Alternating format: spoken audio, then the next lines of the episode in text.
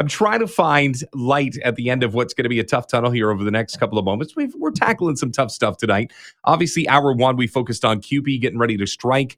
Uh, we're seeing if, you know, maybe some late night mediation might not help, but both these sides seem to at least publicly uh, be pretty firmly planted in the dirt right now. It doesn't look like they're going to budge one way or the other. But what's happening behind closed doors could be something completely different.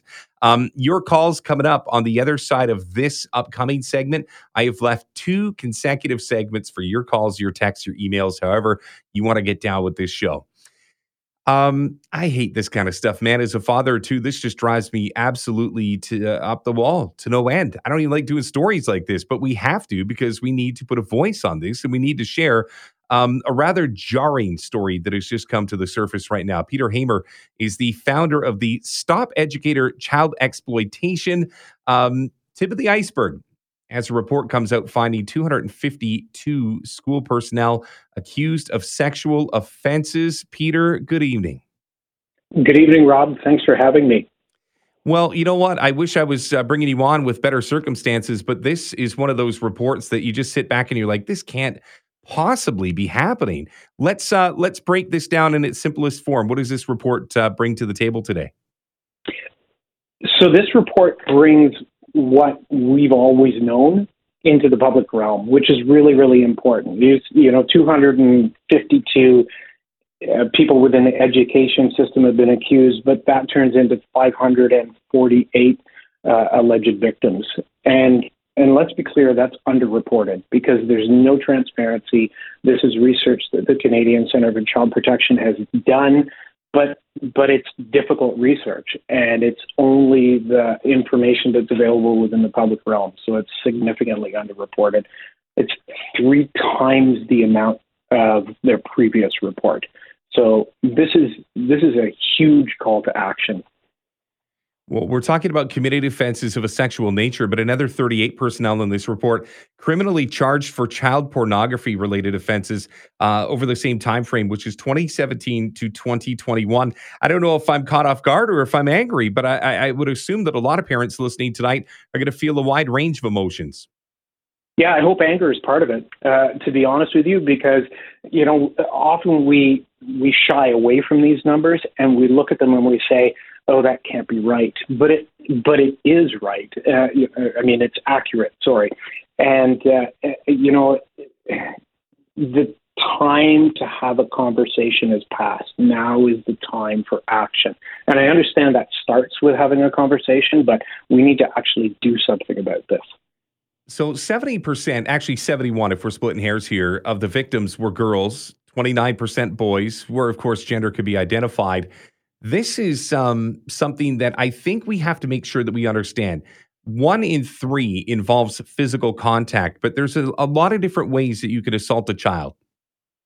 Yeah, there is, and and and I don't want to focus on. I mean, it's important the physical contact part, but you know, sexual offense and and sexual luring is not just physical contact. That that tends to be you know the second or third or the fourth step, right? You know, the the sexual uh, conversation that happens between you know somebody in the education system and and uh, and, and a student or a victim is is also considered sexual abuse, right? It's it's the you know um, the piece of you know hey come and talk to me, give me a hug. It's it's all of those grooming techniques that predators use that end up leading to something that's you know within the criminal code realm, which is with the high the bar is too high for that. You know, I don't know if it was a blessing or a curse that I grew up in an age where there was no social media, but I mean, I have a daughter who's 18, a son who was 20, and I mean, Snapchat, Facebook, Instagram's been a part of their life for the better part of, gosh, they're at least their teenage years. This is also a platform for victimization, no? Yeah, it's a huge platform, and uh, and you know my kids are around the same age, so I completely understand where you're coming from. You, mm-hmm. The the accessibility that predators have with their victims has increased significantly with things like Snapchat, Instagram, Facebook. Maybe I'm aging myself with Facebook, um, but it, but it allows them unfettered access to victims, and and that access isn't monitored in any way because you know the school systems don't have that that ability. So we've brought the the problem to the forefront. What can we do to at least begin the process of a solution? Because again, very hard to police unless these children are willing to come forward with these experiences. As as you said, I'm sure the number is far far bigger. But what can we do to at least give children a voice? Right now, there's no easy place for children to go to right? So it's it's the school system where they may not feel comfortable. It's the the police where they might not respond because it's not criminal.